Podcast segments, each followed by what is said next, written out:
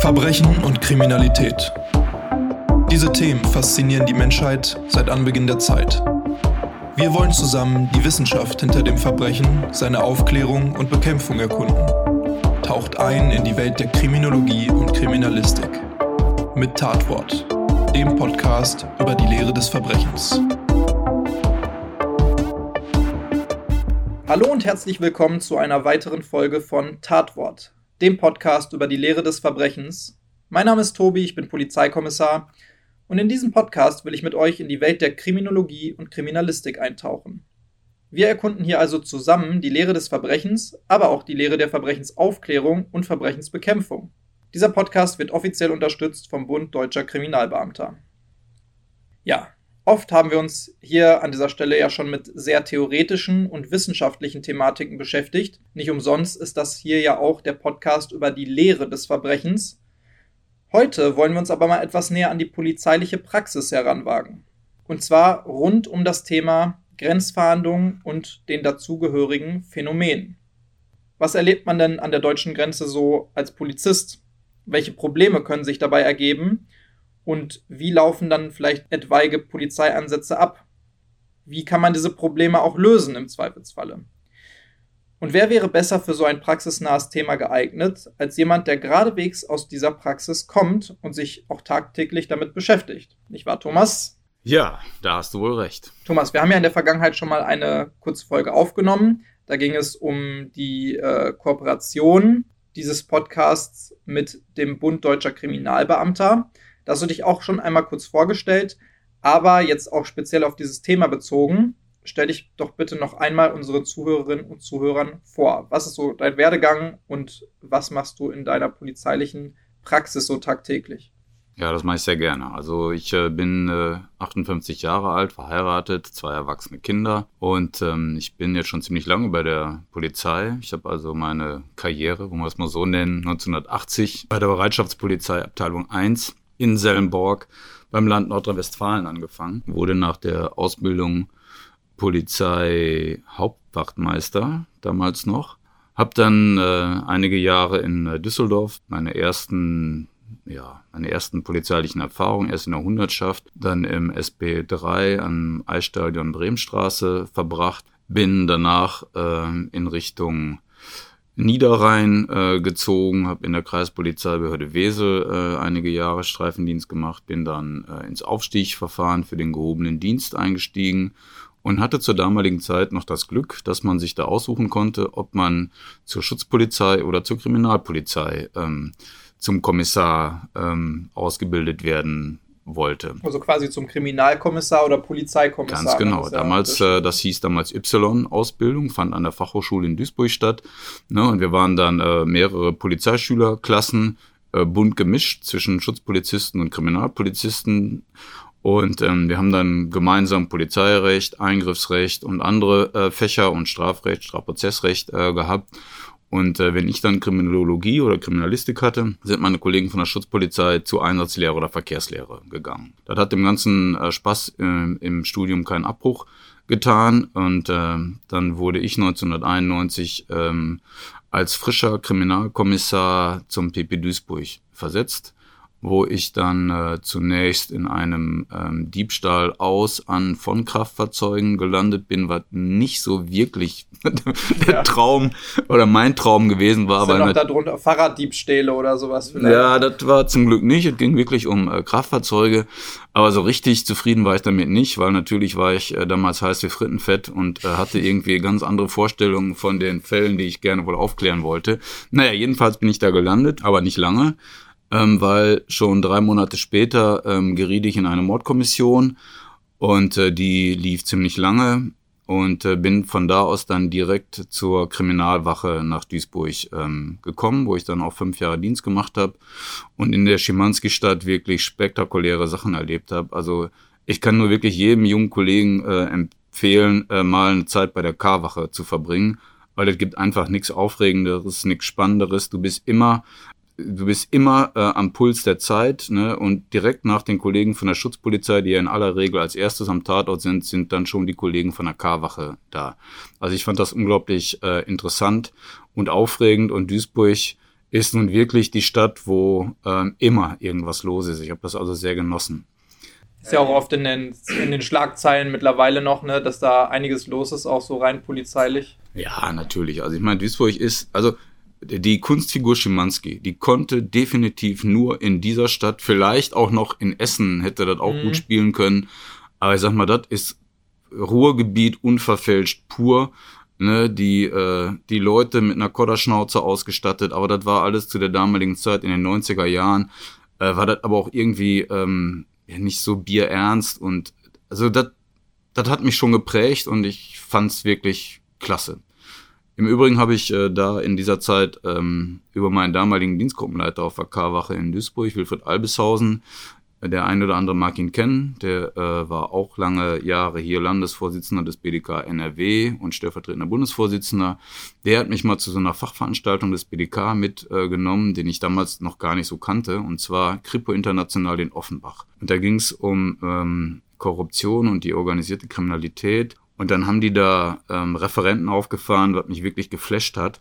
Ne, zumal äh, damals dann auch mit Infrarottechnik ähm, der Vorsitzende des ukrainischen Untersuchungsausschusses für Korruption über Dolmetscher ins Deutsche äh, reingesprochen wurde. Also das war schon echt faszinierend und der Bürgermeister von Palermo hat da gesprochen. Also das fand ich schon wirklich bemerkenswert mhm. und ähm, ja, das hat mich letztendlich irgendwie zum BDK auch gebracht, muss ich sagen. Du hattest vorhin auch noch einmal erwähnt K-Wache, äh, jetzt als polizeiinterner Begriff. Man kennt das auf jeden Fall. Ich weiß natürlich, was es ist, aber vielleicht kannst du das nochmal erklären was das so als Gegenstück zu dem normalen Kriminalkommissariat vielleicht ist. Also ne, ja. was da der Unterschied ist. Ja, gerne. Also normalerweise haben wir die, die, die klassischen Kommissariate versehen ja, ich sag jetzt mal, Bürozeit oder Tagesdienstzeit. Ne? Die sind, ich sag jetzt mal, vereinfacht dargestellt von 8 bis 16 Uhr da. So, aber außerhalb dieser Zeit, ne, vor allen Dingen nachts und am Wochenende, passieren ja nun ähm, mal doch auch Verbrechen.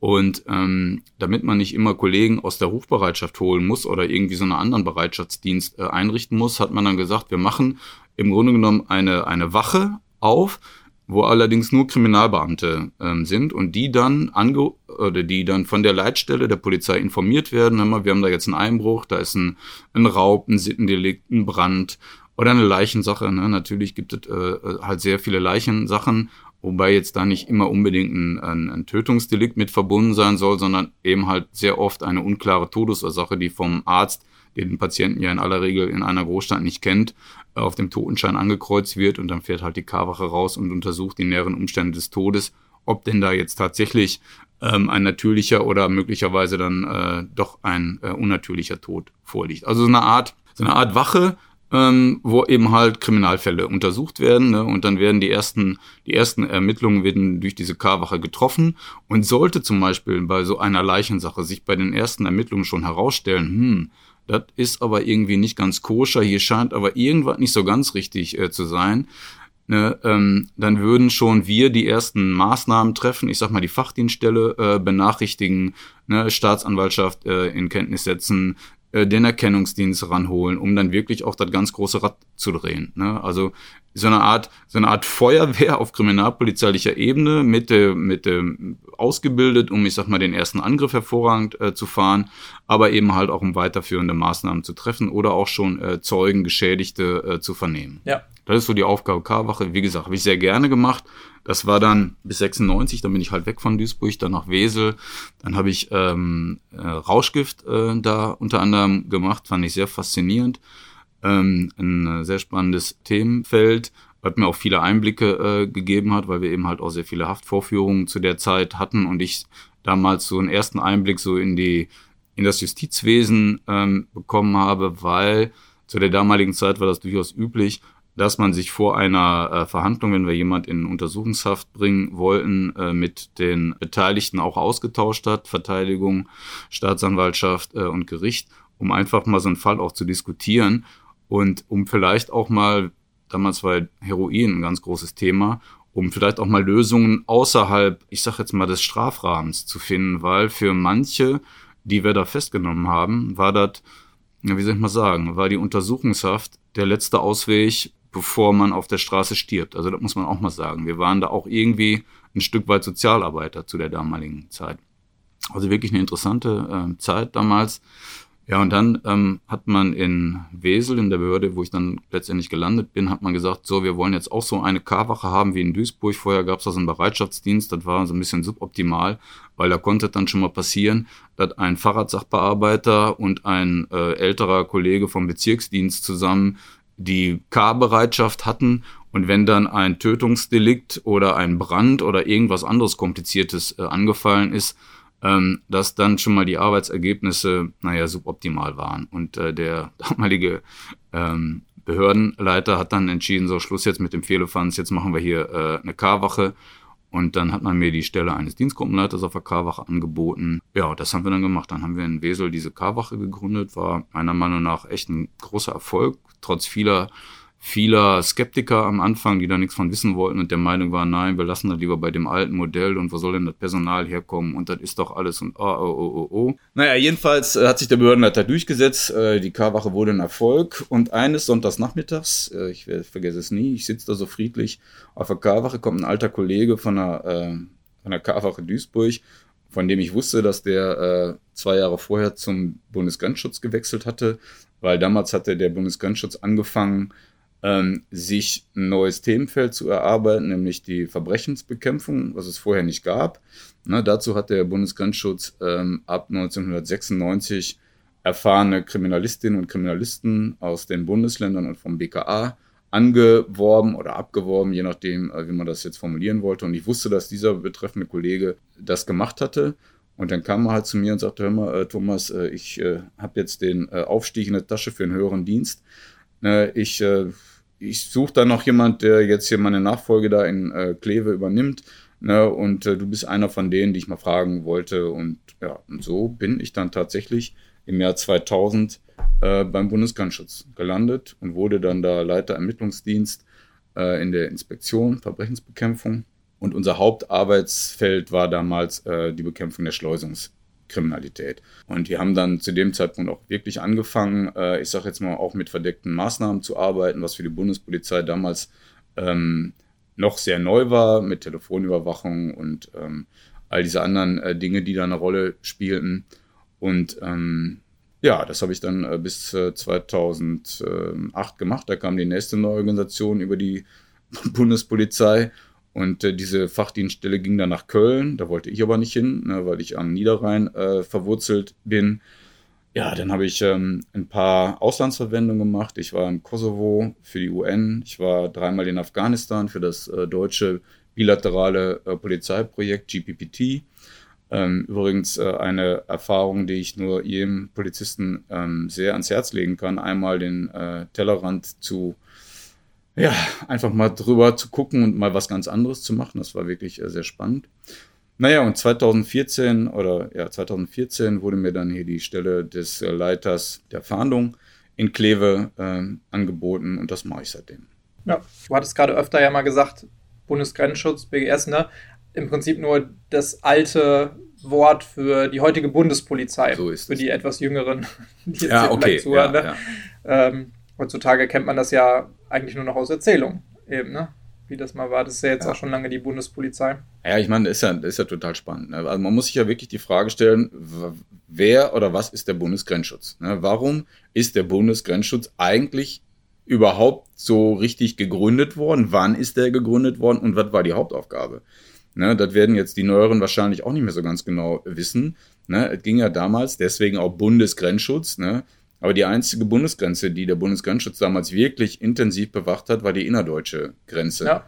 Und ähm, letztendlich war die Aufga Aufgabe des Bundesgrenzschutzes als paramilitärische Truppe, da darf man einfach nicht vergessen, weil damals war der Bundesgrenzschutz eben halt auch paramilitärisch ausgebildet und equipped ne, mit Panzerfäusten und Maschinengewehren, den drohenden, anrückenden Truppen des Warschauer Staates so lange Paroli zu bieten, bis die richtige Armee, also sprich mhm. die Amerikaner, äh, da gewesen wären. Da darf man alles nicht vergessen. Die Aufgabe hat sich natürlich mit der deutschen Wiedervereinigung dann komplett in Luft aufgelöst und deswegen unter anderem wurde dieses neue Thema Verbrechens- äh, oder Kriminalitätsbekämpfung im Grunde genommen auf einmal für den damaligen Bundesgrenzschutz, jetzt Bundespolizei, äh, so ein wichtiges Thema. Und äh, auch die anderen Themen, die die Bundespolizei ja bearbeiten muss, sind ja auch äh, aktueller denn je mit verschiedenen Dingen wie zum Beispiel äh, Europa, Grenzöffnungen in verschiedene Bereiche oder jetzt eben auch mit der sogenannten Flüchtlingskrise und anderen Sachen, die damit einhergehen, wo ja sehr oft auch die Bundespolizei federführend ist bei vielen Maßnahmen, die zumindest auch an der Grenze getroffen werden. Ne? Und da sind wir ja eigentlich auch schon mittendrin. Bundesgrenzschutz beziehungsweise Arbeit, polizeiliche Arbeit an den Grenzen. Darüber wollen wir auch heute ein bisschen sprechen. Du bist jetzt aktuell der Leiter einer grenzüberschreitenden Verhandlungsgruppe. Was genau bedeutet das denn überhaupt? Ja, also ähm, wir arbeiten ne, natürlich jetzt an der deutsch-niederländischen Grenze, das ist unser Zuständigkeitsbereich. Äh, und wir sind auf zwei Standorte äh, verteilt. Wir sitzen einmal in Kleve und einmal in Kempen und haben an beiden Standorten entsprechende Zivilfahnder, die, ich nenne es jetzt mal einfach Schleierfahndungen betreiben. Wir machen das rein deutsch teilweise, also da sitzen dann zwei, zwei Kollegen von uns auf dem Zivilwagen und ähm, fahren auf der deutschen Seite der Grenze im, im Grenzraum umher und kontrollieren nach einem bestimmten Raster, welches sich die Kollegen im Laufe der Jahre ausgedacht haben, einfach verdächtige Personen, Fahrzeuge. Das ist das, das eine. Und das andere ist eben halt, und das finde ich, glaube das finde ich wirklich unglaublich ähm, interessant und auch wahnsinnig erfolgreich. Wir machen das auch mit unseren holländischen Kollegen zusammen. Das Ganze nennt sich dann grenzüberschreitendes Polizeiteam. Ja, das, ähm, da sitzt dann eben halt ein äh, deutscher und ein holländischer Polizist ah, okay. in einem Streifenwagen, entweder in dem deutschen oder in dem holländischen, ne, mit dem deutschen Kennzeichen oder mit dem holländischen Kennzeichen in Zivil und wir fahren dann entweder in Holland oder in Deutschland auf Streife. Ne? Und der, der Riesenvorteil ist eben halt, dass immer einer der beiden zuständig ist. Ja, also mhm. ich, ich bin dann, wenn, wenn wir in Holland jemand anhalten, ne, dann spiele ich natürlich nur die zweite Geige, unterstütze meinen holländischen Kollegen ne, und führe, ich sage jetzt mal, Abfragen, Datenabfragen nach Deutschland durch, um zu sehen, ob diese Person in Deutschland irgendwelche Erkenntnisse hat. Und umgekehrt ist das natürlich genauso. Das alles ermöglicht uns der deutsch-niederländische Polizei- und Justizvertrag, der sehr weitreichende Befugnisse äh, vorsieht und der uns das sehr ähm, hilft, der uns sehr dabei hilft, äh, ich sag mal, unserem Fahndungsauftrag äh, sehr erfolgreich nachzukommen. Und ähm, ich habe nun schon wirklich vieles gemacht in meinem polizeilichen Leben, aber das ist wirklich unglaublich erfolgreich, weil dieser unmittelbare Datenaustausch zwischen Holland und Deutschland, den kann man nirgendwo besser realisieren und effektiver einsetzen äh, als so. Weil ganz, ganz viele, ich sage jetzt mal Straftäter, äh, für die existiert diese Grenze nicht. Die existiert leider nur für die normalen äh, Behörden auf beiden Seiten der Grenzen, ne, für den Straftäter nicht. Und die operieren in Deutschland und in Holland und ähm, haben sehr oft eben halt in beiden Ländern schon polizeiliche Erkenntnisse. Und wenn ich die beiden Erkenntnisse zusammenbringen kann, ne, weil eben halt die Informationen aus beiden Welten in einem Streifenwagen zusammenfließen, dann macht das die ähm, Kriminalitätsbekämpfung deutlich einfacher und effektiver. Kann ich mir gut vorstellen. Das finde ich auch total cool, dieses Konzept, weil, ähm, wenn man sich mal so ein bisschen mit äh, Zuständigen, äh, Zuständigkeiten innerhalb der Polizei intern auch in Deutschland beschäftigt oder eben auch dann mit so grenzüberschreitenden Zuständigkeiten, gibt es ja eben oft das Problem, dass, oder zumindest früher war es auch oft so, mittlerweile wurde da schon äh, viel nachgeholfen durch verschiedene, zum Beispiel sagtest du jetzt dieser ähm, deutsch-holländische Justiz. Polizei- und Justizvertrag. Polizei- und Justizvertrag, genau, ähm, da wird schon nachgebessert, aber äh, rein theoretisch ist es ja schon so, dass wenn jetzt ein äh, Straftäter, der über die Grenze fahren würde, und da würden einfach ganz normale äh, Beamte der Landespolizei hinterherfahren, würden da irgendwie verfolgen. Die können nicht über Holland hinweg irgendwo bis nach äh, Belgien oder weiß nicht was, dem die ganze Zeit hinterherfahren. Irgendwann ist auch vielleicht eine andere Polizei zuständig, beziehungsweise man muss zumindest klären, wo die Zuständigkeit liegt, wenn dann auch irgendwas passiert, wenn da irgendwelche Festnahmen stattfinden oder weiteres. Und es ist total toll zu hören, dass es da eben diese Kooperation gibt und die auch so gut funktioniert. Ist natürlich eine super, äh, super Lösung für sowas. Und wenn das dann auch noch funktioniert, dann umso besser. Jetzt hattest du ja gerade schon auch ein paar äh, Delikte genannt oder zumindest Deliktsfelder, mit denen ihr euch da beschäftigt. Früher zum Beispiel sagtest du auch viel Bundespolizei Schleuserkriminalität und Rauschgift hattest du auch schon genannt. Was sind denn so die typischen Straftaten oder Straftatenbereiche, mit denen man dann da an der Grenze zu tun hat. Also also wir, wir, wir packen das unter den Begriff Verbringungskriminalität. Also Verbringungskriminalität bezeichnet ja, ne, ich bringe was von dem einen Land in das äh, andere, mal ganz vereinfacht dargestellt. Also logischerweise ähm, spielen Drogen eine enorme Rolle bei uns, ist klar, ne, weil ähm, die meisten Drogen werden mittlerweile in den Niederlanden äh, produziert alle synthetischen Drogen kommen mittlerweile nicht mehr aus Tschechien, sondern eben halt aus den Niederlanden. Ne, Crystal Mess und all die ganzen Amphetamin, äh, Amphetamine und Derivate, Ecstasy, ne, Marihuana natürlich. Ne, das kommt alles aus den Niederlanden und wird kiloweise jeden Tag äh, über die Grenze äh, geschafft in Richtung Deutschland oder eben halt auch, geht natürlich auch noch weiter, bleibt ja nicht in Deutschland. Wir haben eben halt auch sehr häufig Feststellungen ähm, von Bürgern der Schweiz oder Österreich oder ähm, aus den ehemaligen jugoslawischen Staaten. Äh, natürlich spielt Bargeld eine enorme Rolle. Wir haben sehr häufig sehr große Bargeldfeststellungen, die in den gleichen professionellen Schmuggelverstecken äh, transportiert werden wie das Rauschgift. Ne, wir haben es natürlich mit dem Phänomen Geldautomatensprengungen zu tun, weil ja auch diese Täter zu einem großen Teil aus den Niederlanden kommen, aus den Ballungszentren Utrecht und äh, Amsterdam und es sich dabei äh, überwiegend um äh, Niederländer mit marokkanischen Wurzeln handelt. Ne, damit sind wir dann auch schon wieder direkt beim Thema Clankriminalität. Ne, damit ähm, sind wir dann natürlich auch bei gefälschten äh, Dokumenten, dabei sind wir bei gestohlenen Fahrzeugen, ähm, die von diesen Tätern benutzt werden, mit falschen Kennzeichen ausgestattet. Das sind, ich sag mal, das sind so die Hauptfelder. Natürlich darf ich nicht vergessen, klar, weil das ist einer der einer der Aufgaben der Bundespolizei, ja, die Bekämpfung der irregulären Migration, gegen Schlepper und Schleuser äh, vorzugehen. Nur jetzt muss man sich das an unserer, äh, an der deutsch-niederländischen Grenze, muss man sich das jetzt nicht so vorstellen, äh, dass die Leute, die Flüchtlinge in irgendwie so einen so einen Sattelauflieger irgendwie eingeklemmt werden müssen ne, und da irgendwie versteckt werden. Das ist ja äh, an dieser Grenze überhaupt nicht nötig, weil eigentlich ist das ja gar keine Grenze. Ne. Wir haben eine Reihe von großen grenzüberschreitenden Autobahnen zwischen Holland und äh, Deutschland. Wir haben zig Bundesstraßen, Landstraßen, Kreisstraßen, Gemeindestraßen, grüne Grenzübergänge. Also wenn ich irgendwie ähm, illegal nach Deutschland einreisen muss, dann kann ich mich auch in Zug setzen ne, und kann damit nach Deutschland fahren. Ich kann mich in Flixbus reinsetzen, äh, nach Deutschland fahren. Oder ich setze mich in einen Campingwagen und lasse mich nach Deutschland reinziehen. Also, also aufwendige Schmuggelverstecke für Personen, äh, die sucht man an dieser Grenze vergebens. Aber gleichwohl, das Phänomen ist da und natürlich findet auch an dieser Grenze irreguläre Migration statt, gar keine Frage. Aber ähm, die anderen Aufgabenfelder bearbeiten wir eben halt auch. Also ich sag mal, wir sind allumfassend äh, für die Gefahrenabwehr an der Grenze zuständig.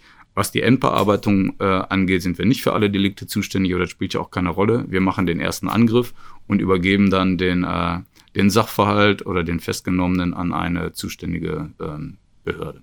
Jetzt hattest du gerade schon gesagt, dass viele dieser Straftäter aus den Niederlanden kommen oder auch da zumindest, ich sag mal, ihre Basis haben. Und zwar in den verschiedensten Bereichen. Du sagtest gerade, oder du hattest gerade genannt, die Automatensprengung, aber auch zum Beispiel diese große Rauschgiftkriminalität, Crystal Meth und ähnliches, was wirklich ja vorher meistens aus äh, eher so osteuropäischen Ländern gekommen sind, zumindest von Deutschland aus gesehen, alles, was so im Südosten irgendwie äh, ist, hat sich das wirklich so krass verlagert in die Niederlande. Also wenn man sich jetzt, wenn man einfach nur den Filmen und Serien glauben darf, was man ja nicht immer machen sollte in dem Bereich, aber ich sage das jetzt einfach mal so, so lapidar, dann stellt man sich da doch meistens vor, äh, Kokain, Crystal Meth oder verschiedene Derivate von, von härteren Drogen. Die werden irgendwo im Dschungel in Kolumbien äh, hergestellt und dann versucht zu verschiffen äh, international. Hat sich das so krass verlagert in die Niederlande? Naja, das Kokain wird natürlich immer noch äh, in diesen südamerikanischen Ländern produziert, ne, die Rohware,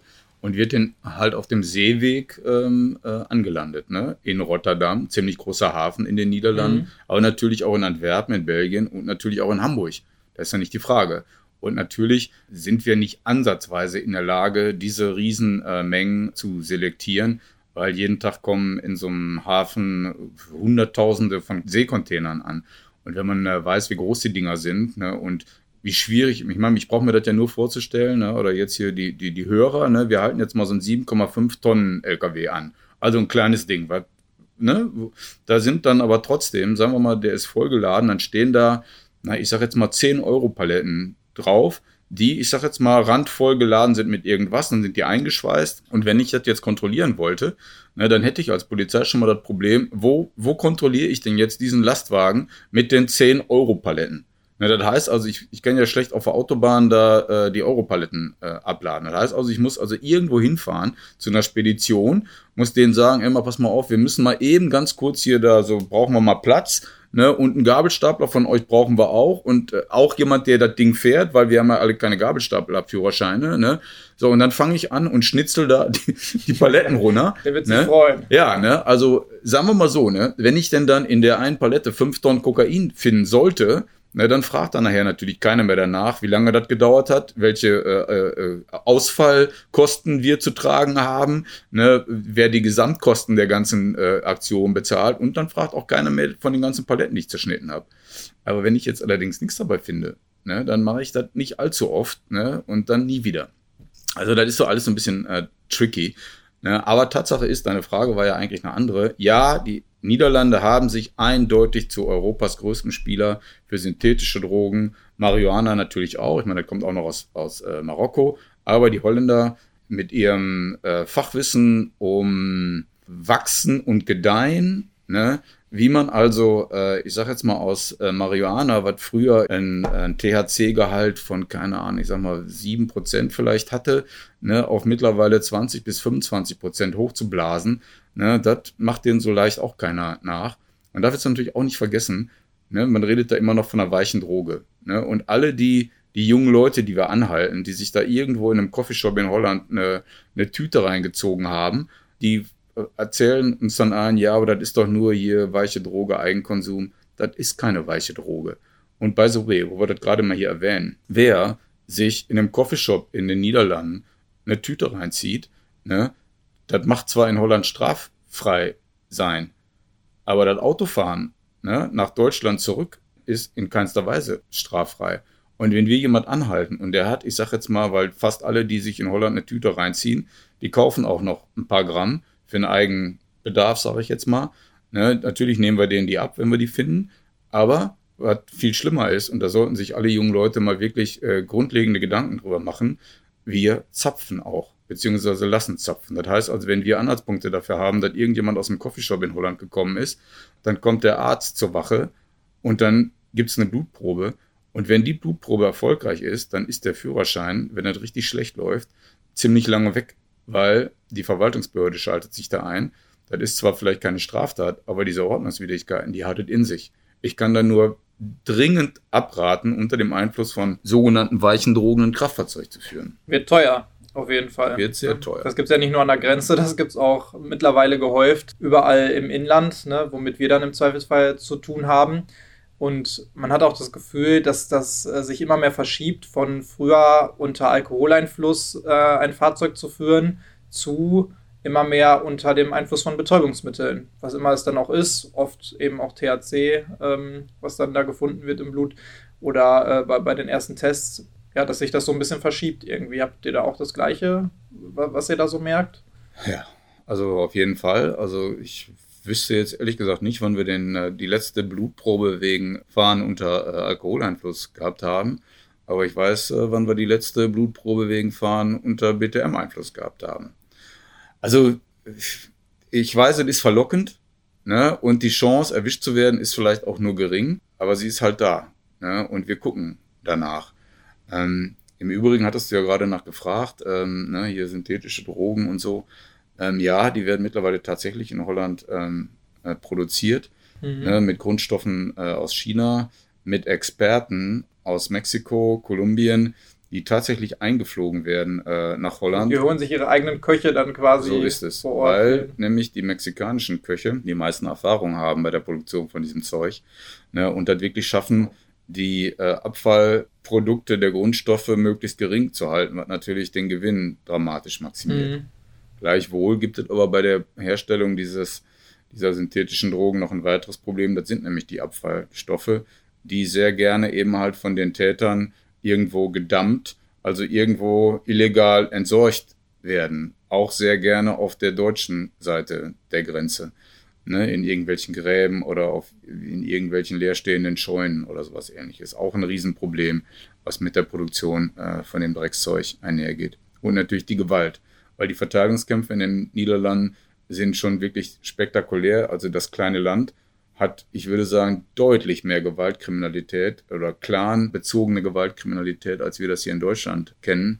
Und man kann da schon über diese Entwicklung sehr besorgt sein. Bin ich auch, bin ich tatsächlich, weil ich gehe davon aus, dass diese Gewalt über kurz oder lang äh, über die Grenzen schwappt, weil diese Clans, die es in den Niederlanden gibt, die werden naturgemäß expandieren wollen und werden dann auf die hier bei uns schon bestehenden Clans im Ruhrgebiet treffen. Und das wird sicherlich nicht ohne Probleme ablaufen. Mhm.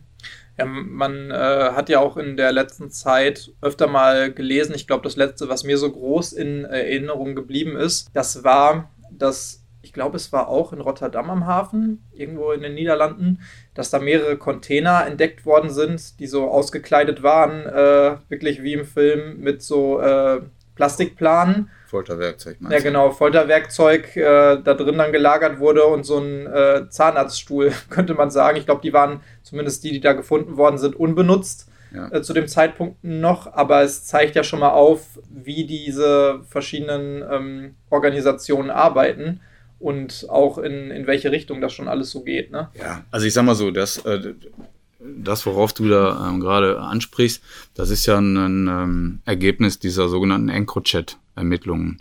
Ne, den äh, niederländischen und französischen Behörden ist ja im vergangenen Jahr ein unglaublicher Coup gelungen. Und zwar äh, haben die ja, ich glaube, 30.000 kryptierte ähm, Handys äh, live mitlesen können. Also auf diesen Handys, äh, da wurde das war ein Messenger-Dienst. Und ähm, die Ergebnisse dessen, die werden uns noch jahrelang beschäftigen. Ne, die haben ja jetzt schon zu Festnahmen in unglaublicher Höhe in, in ganz Europa geführt. Unglaubliche Bargeldsummen sind sichergestellt worden, Tonnen von Drogen, Waffen, aber eben halt auch konnten etliche äh, Morde und Tötungsdelikte verhindert werden, weil man eben halt äh, mitgekriegt hat, wer denn da jetzt gerade warum äh, ermordet oder getötet werden sollte. Also das ist unfassbar. Und wenn ich mir jetzt vorstelle, das ist jetzt ja nur eine Ermittlung und die Ermittler haben ja tatsächlich auch nur wenige Monate da mitlesen können, bevor der Betreiber, nämlich diese Firma EncroChat, mitgekriegt hat, dass sie gehackt, äh, gehackt worden sind. Und dann hat man das ja, dann haben die das ja schnell abgeschaltet. Ne? Also ich bin mir sehr sicher, äh, dass es schon längst einen Nachfolger gibt, der da äh, am Start ist. Im Moment hört man viel von Telegram, was von Kriminellen äh, benutzt wird.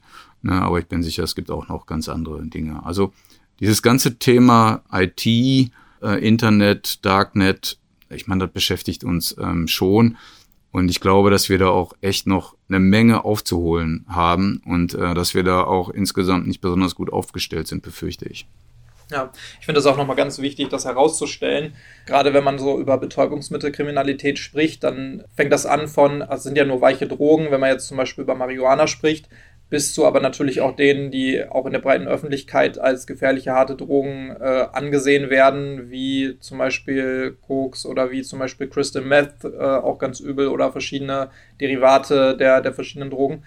Aber dass eben immer bei, dieser, bei diesem Konsum der dahinter steckt, auch immer noch eine gewisse Dealerschaft dahinter steckt, auch immer noch eine gewisse Produktion dahinter steckt und dabei dann auch eben immer noch Revierkämpfe vielleicht, aber auch eben ein riesiger Bereich von Gewaltkriminalität, der dahinter steckt und eben nicht nur dieser Endkonsument, der ja konsumiert und sich ja nur in Anführungsstrichen selber schadet. Wenn man dann auch nochmal absieht von den ganzen Leuten um äh, sie herum, also zum Beispiel Familie oder auch ja, Freunde oder eben den ganzen Umkreis, den das Ganze dann natürlich noch mit sich zieht. Also, dass es eben nicht dieses eine Delikt gibt, wo die Leute sich nur selber schaden, sondern eben etliche Leute noch mit reingezogen werden und das auf ganz anderen Ebenen und ganz anderen Leveln noch äh, eine ganz andere Qualität hat ne, und noch ganz andere Delikte damit drin sind. Passiert das denn oft, dass ihr, also ich, ich weiß jetzt nicht, ob du dazu was sagen kannst, aber passiert das oft, dass ihr irgendwelche Fahrzeuge anhaltet und dann da tatsächlich auch äh, gewisse Funde drin macht, was jetzt zum Beispiel Bargeld angeht oder was zum Beispiel ähm, Rauschgift angeht oder sowas?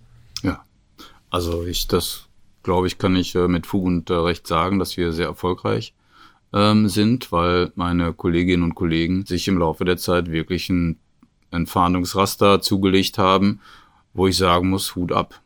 Ja, also ich würde mir das selber gar nicht so zutrauen, aber die haben wirklich den Blick dafür. Ne, da kommt ja dann immer, da kommen immer mehrere Faktoren zusammen. Ne, ich meine, ich sag mal, ich, ohne jetzt zu sehr ins Detail äh, gehen zu wollen, die Uhrzeit äh, spielt sicherlich eine Rolle. Dann der Fahrzeugtyp, das am Fahrzeug befindliche Kennzeichen, die Anzahl der Personen in einem Fahrzeug, all diese Dinge ne, werden ja, äh, ich sag mal, in Sekundenbruchteilen von den Kollegen kalkuliert, analysiert, ne, weil meistens äh, bewegen wir uns ja nicht im fließenden Verkehr, sondern stehen halt irgendwo und gucken, wer fährt da vorbei und entschließen uns dann eben halt dieses oder jenes Fahrzeug anzuhalten. Und ähm, die Schmuggelverstecke werden immer aufwendiger, das muss man wirklich sagen, und äh, sind auf den ersten Blick auch nicht zu entdecken. Ne? Also ich meine, natürlich kommt es immer noch vor, dass manche Leute über die Grenze fahren mit einer Adidas-Tasche hinten im Kofferraum und da sind dann fünf oder zehn Kilo Mari Wirklich? oder was. Oder ja, tatsächlich. Also man mag es nicht glauben. Aber es kommt eben halt sehr, sehr häufig vor, dass die, äh, ich sag mal, Kuriere wirklich mit professionell verbauten Verstecken unterwegs sind, wo erstmal das Finden dieser Verstecke schon sehr aufwendig ist und dann das Öffnen der Verstecke noch viel aufwendiger. Aber dafür hat man dann eben halt auch sehr häufig Hunderttausende von Euros in diesen Verstecken oder eben halt auch äh, 10 oder 20 Kilo Drogen in irgendeiner Art, die dann natürlich auch einen entsprechenden Wert repräsentieren. Also ich sag mal, das ist eine sehr, sehr faszinierende, spannende äh, Arbeit und ähm, meine Kolleginnen und Kollegen, die das äh, tagtäglich machen, äh, sind auch wirklich ähm, sehr gerne dabei, weil wir natürlich auch relativ ähm, frei arbeiten. Ne? Das, äh, wir werden nicht von irgendwelchen äh, Einsätzen wie die Landespolizei äh, in aller Regel von der Fahndung abgehalten, weil wir keine Verkehrsunfälle aufnehmen müssen oder keine Einbrüche oder so, sondern weil wir tatsächlich eine Fahndungspolizei sind in dieser Dienststelle, in der ich äh, arbeite. Und das lässt natürlich wirklich viel Freiräume A für die Professionalisierung der Kollegen, aber eben halt auch tatsächlich für das Fahnden auf der Straße. Ne, aber jetzt äh, der Gewerkschafter in mir sagt so, ne, alles richtig, alles toll, aber das wäre schon, das könnte man noch besser machen. Ne, weil was uns natürlich wirklich fehlt hier an der deutsch-niederländischen Grenze, wären äh, eine Reihe von Dienststellen auf der Grenzlinie, in dem deutsche und niederländische Kolleginnen und Kollegen nicht nur fahnden, sondern auch ermitteln und auswerten. Ne, dass all diese Erkenntnisse, die wir auf die Art und Weise äh, erlangen, äh, zum Beispiel ein so ein Thema ist jetzt so verdächtige Fahrzeugvermietung. Das ist jetzt ein relativ neues Phänomen für uns. Ne, wir stellen also zunehmend fest, dass Kriminelle äh, in Fahrzeugen unterwegs sind, die denen nicht gehören. Das ist aus Sicht der Kriminellen äh, aus mehrerlei Hinsicht schön, weil ne, Autos, die denen nicht gehören, können wir denen auch nicht abnehmen. Und zum anderen fahren die natürlich dann auch sehr gerne mit Autos um, die ganz schwer auf die Hose machen, ne, so AMG, Mercedes oder so. Dann haben die natürlich noch einen Vorteil aus Sicht der Kriminellen, die sind ziemlich schnell. Und ähm, wer sich ja vorstellen kann oder wer auch sieht, wie die deutsche Polizei so ausgerüstet ist, ahnt schon, äh, dass wir da auch öfter mal nur zweiter Sieger sind, wenn es denn dann um eine Verfolgungsfahrt geht. Deswegen, ich würde mir einfach noch eine viel bessere, und das ist auch dringend nötig. Wir müssen uns mehr verzahnen. Es nützt auch nichts, wenn nur die Bundespolizei und die königliche Marechaussee auf niederländischer Seite zusammen fahndet. Die deutsche Landespolizei in Nordrhein-Westfalen und die holländische Polizei müssen feste Bestandteile dieser grenzüberschreitenden Polizeiteams hier in Nordrhein-Westfalen ähm, werden. Wir müssen da zusammen mit unseren Kollegen von der Autobahnpolizei, wir müssen mit allen mit allen Kräften müssen wir uns noch besser verzahnen. Wir müssen in gemeinsamen Dienststellen sitzen, was die Wege kurz macht, ne, wo dann auch die Computer des jeweiligen anderen Partners mit drinstehen. Was wir auch brauchen, ist eine Landesleitstelle. Ne, die gibt's ja in äh, Duisburg, sage ich jetzt mal, des Landes Nordrhein-Westfalen. Da ist aber kein Bundespolizist und auch kein Zöllner. Ne, die werden immer gerne vergessen, unsere Kollegen vom Zoll, weil die sind auch hier im Grenzgebiet tätig und fahren hier auch Streife und haben einen ähnlichen Auftrag wie wir. Nur, dass die eben halt auch noch fiskalische Dinge im Portfolio haben. Aber natürlich gucken die auch nach Drogen und nach äh, Geld und ja, und all diesen Dingen, all diese Dinge, die eben halt verboten sind, über die Grenze zu transportieren. Die sind aber vom polizeilichen Informationssystem sehr weit abgeschnitten und das ist schlecht, ne, weil diese Geldautomatensprenger, ne, ich meine, die Hörer werden ja sicher, äh, oder die Hörerinnen und Hörer werden ja sicher schon mal was von der sogenannten Audi-Bande gehört haben. Ne? Das sind ja diese Geldautomatensprenger, von denen ich ja schon gesprochen habe, die äh, tatsächlich fertiggebracht haben im letzten Jahr die Fallzahlen in Nordrhein-Westfalen, ich glaube ungefähr nochmal um ein Drittel äh, anzuheben.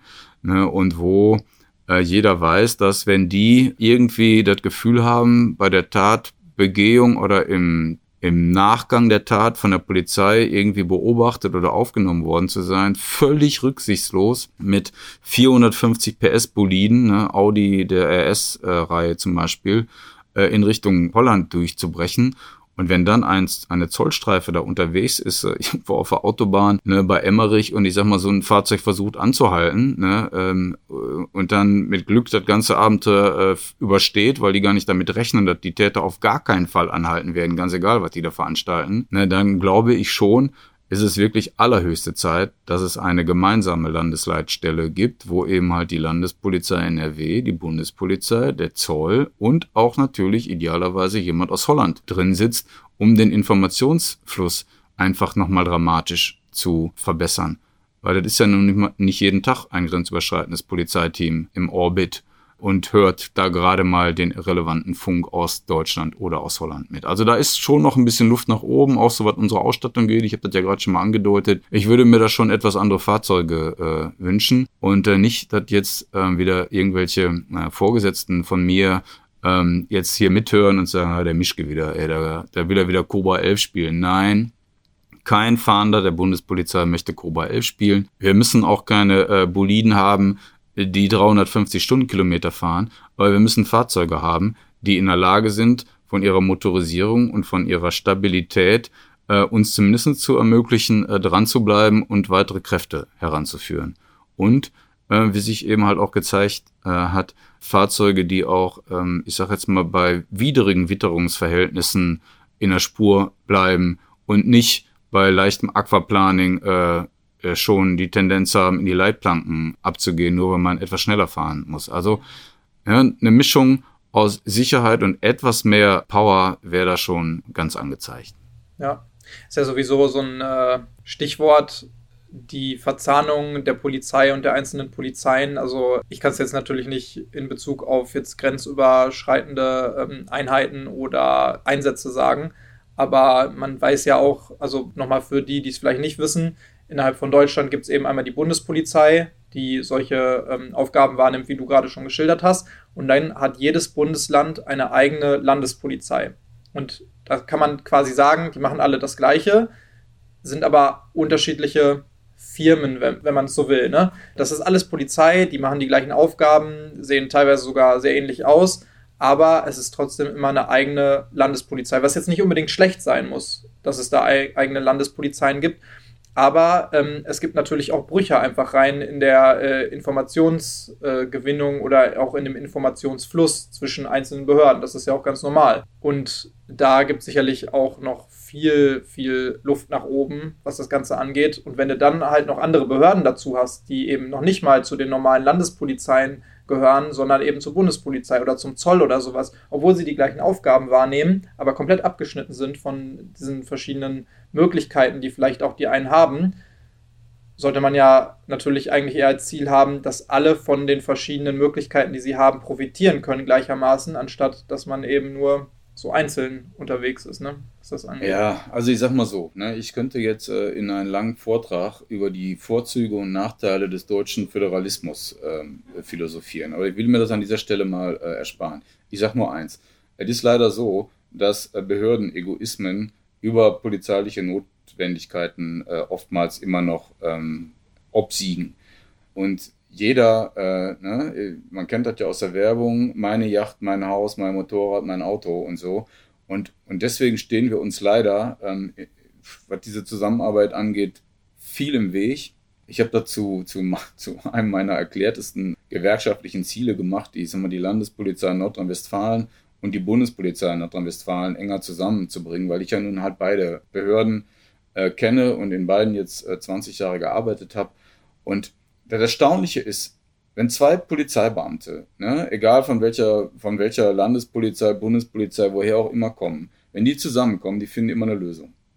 Schlimm wird es immer nur dann, wenn die Behördenstrukturen äh, eingebunden sind, weil dann funktioniert das nämlich leider nicht mehr so gut. Deswegen bin ich ein ganz großer Fan von diesen Zusammenarbeitsformen. Und wenn wir gemeinsam in einem Streifenwagen sitzen, ne, wir machen ja schon sehr, sehr viel, äh, wir nennen das Hospitation, ne, also dann kommt für 14 Tage, kommen Kollegen von der Autobahnpolizei, äh, Mörs oder Mönchengladbach oder Hüngse zu uns, fahren für 14 Tage bei uns mit. Wir schicken auch Kollegen von uns zur Autobahnpolizei damit unsere Kollegen mal, äh, ich sage jetzt mal da, als Botschafter, wenn man so will, der Bundespolizei auftreten, ne, Verständnis füreinander gewinnen, auch mal sehen, weil wir, wir sehen ja die Autobahn als Fahndungsraum.